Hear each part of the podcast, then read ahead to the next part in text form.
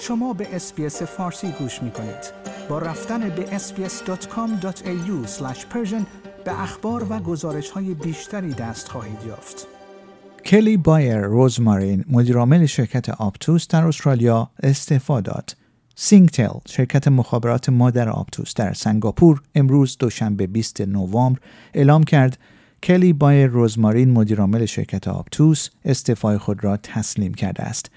شرکت آپتوس متعلق به این غول مخابراتی سنگاپور است که به نوبه خود مالکیت عمده آن متعلق به صندوق ثروت دولتی تماسک دولت سنگاپور است.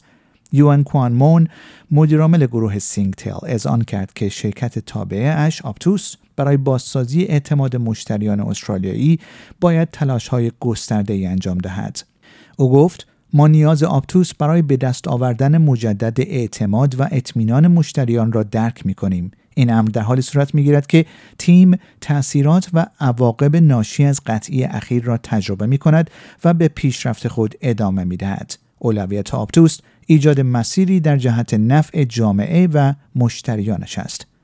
این اتفاق چند روز پس از قطعی گسترده شبکه این شرکت مخابراتی در استرالیا رخ می‌دهد که اتصال تقریبا نیمی از کشور را به مدت دوازده ساعت به تلفن و اینترنت قطع کرد.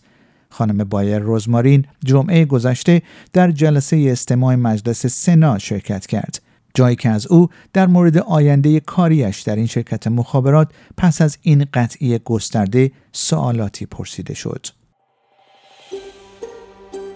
آیا می خواهید به مطالب بیشتری مانند این گزارش گوش کنید؟ به ما از طریق Apple Podcast، Google Podcast، Spotify یا هر جای دیگری که پادکست های خود را از آن می گیرید گوش کنید.